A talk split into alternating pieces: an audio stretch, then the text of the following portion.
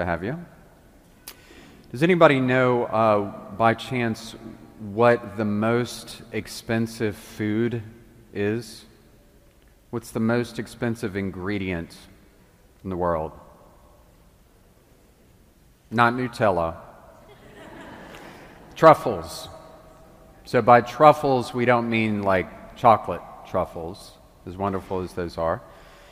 So if you're not familiar, truffles are a fungus that grows at the base of oak trees and the substratum and the leaves and stuff, right? And most black truffles come from a part of France called the Périgord region. And then most white truffles, which are more expensive, they come from Italy. To give you an idea how expensive these are, so one truffle the size of an orange would be probably worth more than my car. Granted, that's not saying much, but you get the point, okay? And so it's a fungus, and traditionally in France and Italy, they used to use pigs to smell out the fungus, right, the truffles. They stopped using pigs because the pigs would eat the truffles. So that kind of defeats the point. So now they use dogs. Sadly, every year it's such a competitive market in Italy and France that sadly every year over 200 dogs in Italy are poisoned to death from other truffle hunters. They will poison the dogs to kill the competition. There's been truffle hunters that have been run off the road by other truffle hunters, had their tires slashed. It's vicious. In fact, the Italians say that one of the main people involved in truffle hunting in Italy is the Cosa Nostra, the mafia, because it's kind of corrupt at times.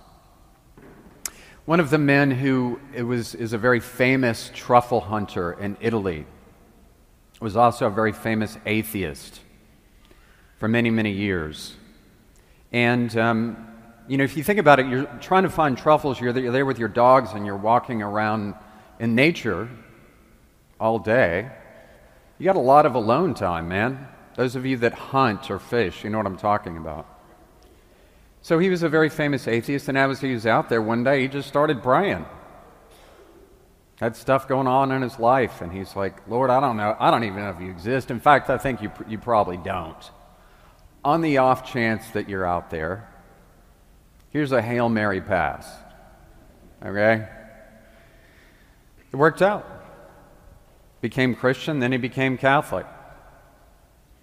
So they recently interviewed him, and they said, well, tell us about your journey into the Catholic Church. And he said, well, let's just say the Lord can use anything to bring us to him, including fungus.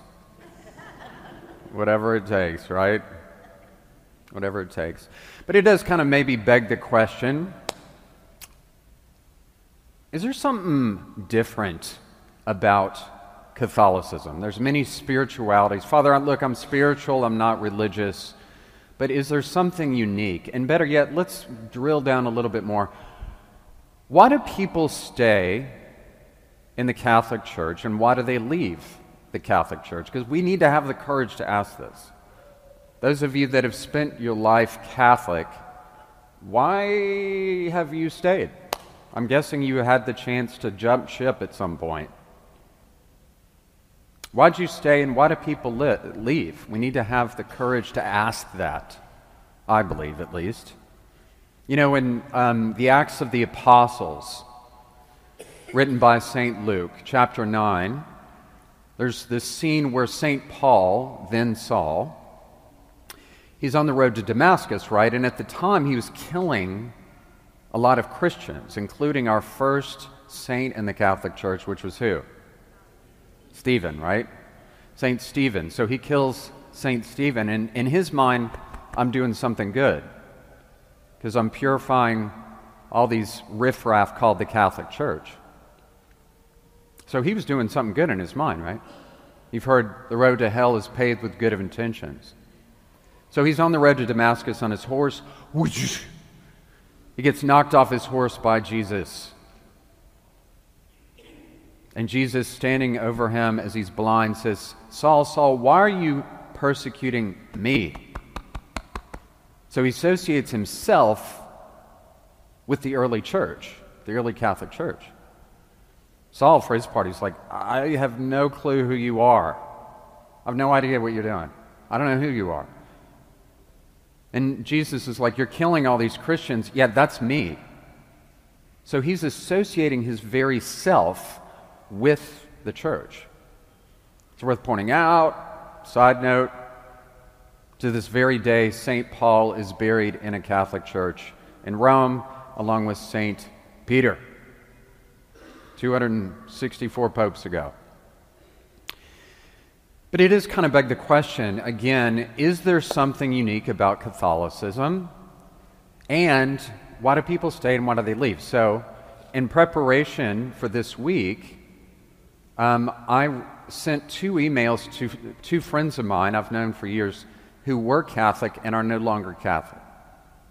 They left the church. And I asked them, I said, "Do you mind if I ask you some questions on why you left?" And they were kind of flattered, actually, to be asked.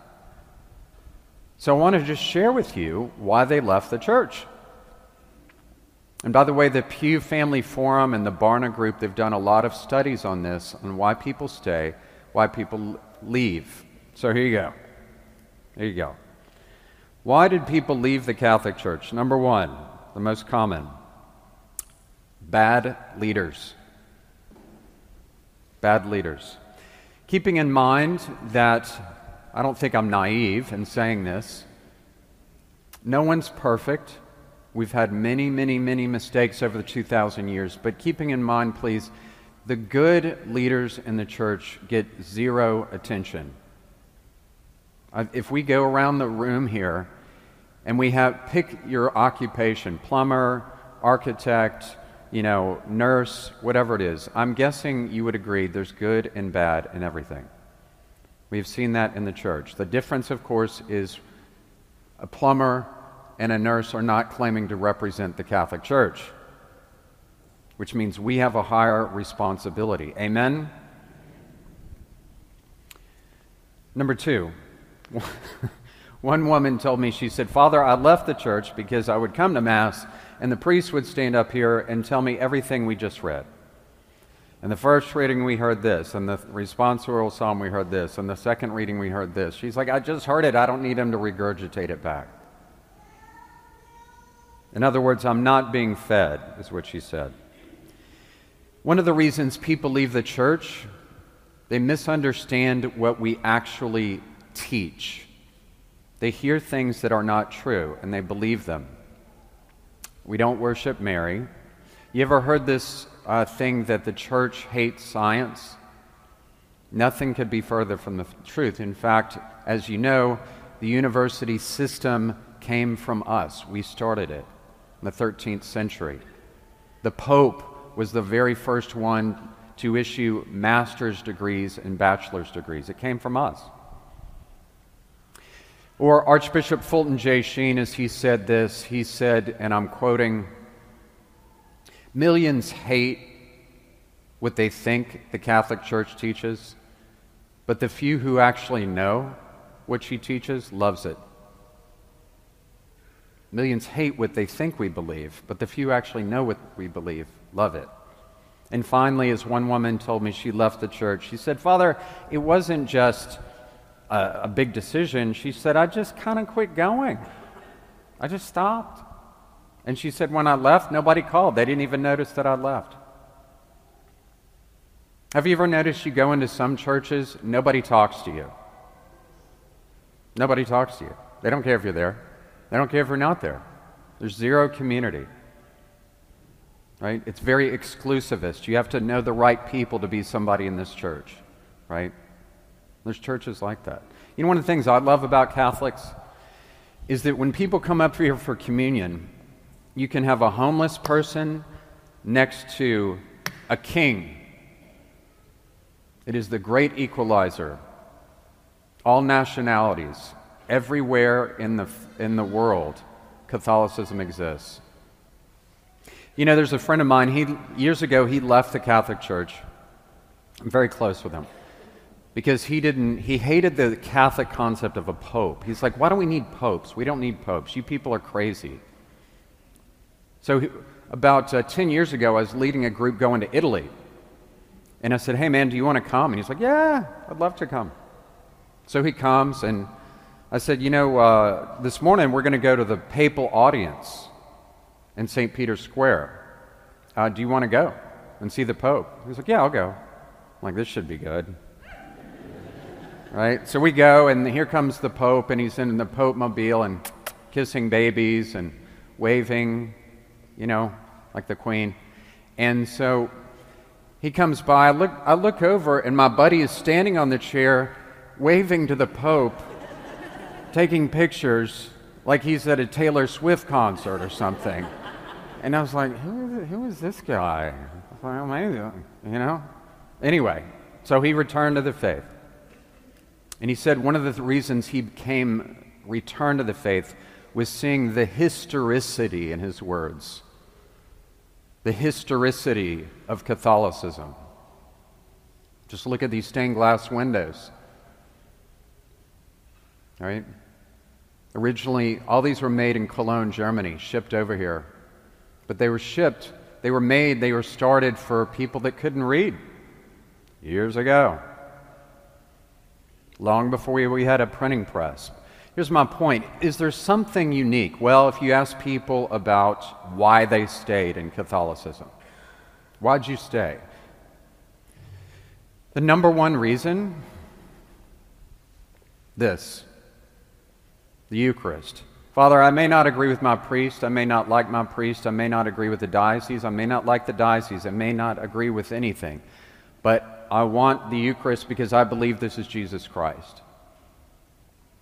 It's the number one reason they stay, and the number one reason they leave. The average age of the people who leave the Catholic Church are 25 years old, but what we never hear is that the vast majority of them return. Stronger, because there's a magnetic pull in the Eucharist, body, blood, soul, and divinity. I'll close with this. About 12 years ago, I was in Kansas City, Missouri, for is a youth conference called the NCYC, National Catholic Youth Conference. And pray for our teens. We have 50 teenagers from our youth group driving back right now from a youth conference. And so anyway, I was at this youth conference in Kansas City, and they estimated that weekend they had 31,000 teenagers. That's a lot of hormones, man. 31,000 teenagers. So anyway, I was there. I heard confessions one night for 9 hours without stopping. And when I stopped, there was 100 kids waiting. Oh, and by the way, there was about 75 priests hearing confessions with me. He said, it's a confession factory, man. Second window, please drive around. You know, in and out. So they all came. These kids were on fire, right? So at the end of 9 hours of hearing confession, I'm just, jazzed with the Holy Spirit. They call it getting a double dose of the Holy Ghost, man. So I'm just awake, and I thought, well, I should get some sleep. So I go back to my room at the hotel. 2 a.m, I'm wide awake, can't sleep, I'm just so much adrenaline, right? And I said, well, I'm up, I might as well go walk around, have a cigar. So I went outside, I was going to go outside, and I'm walking through the lobby of the hotel, and I hear music. I'm like, it's 2 a.m, what's going on? So I go over to the ballroom here, and I just kind of peek in, and I open the door, and there's all this forest of candles.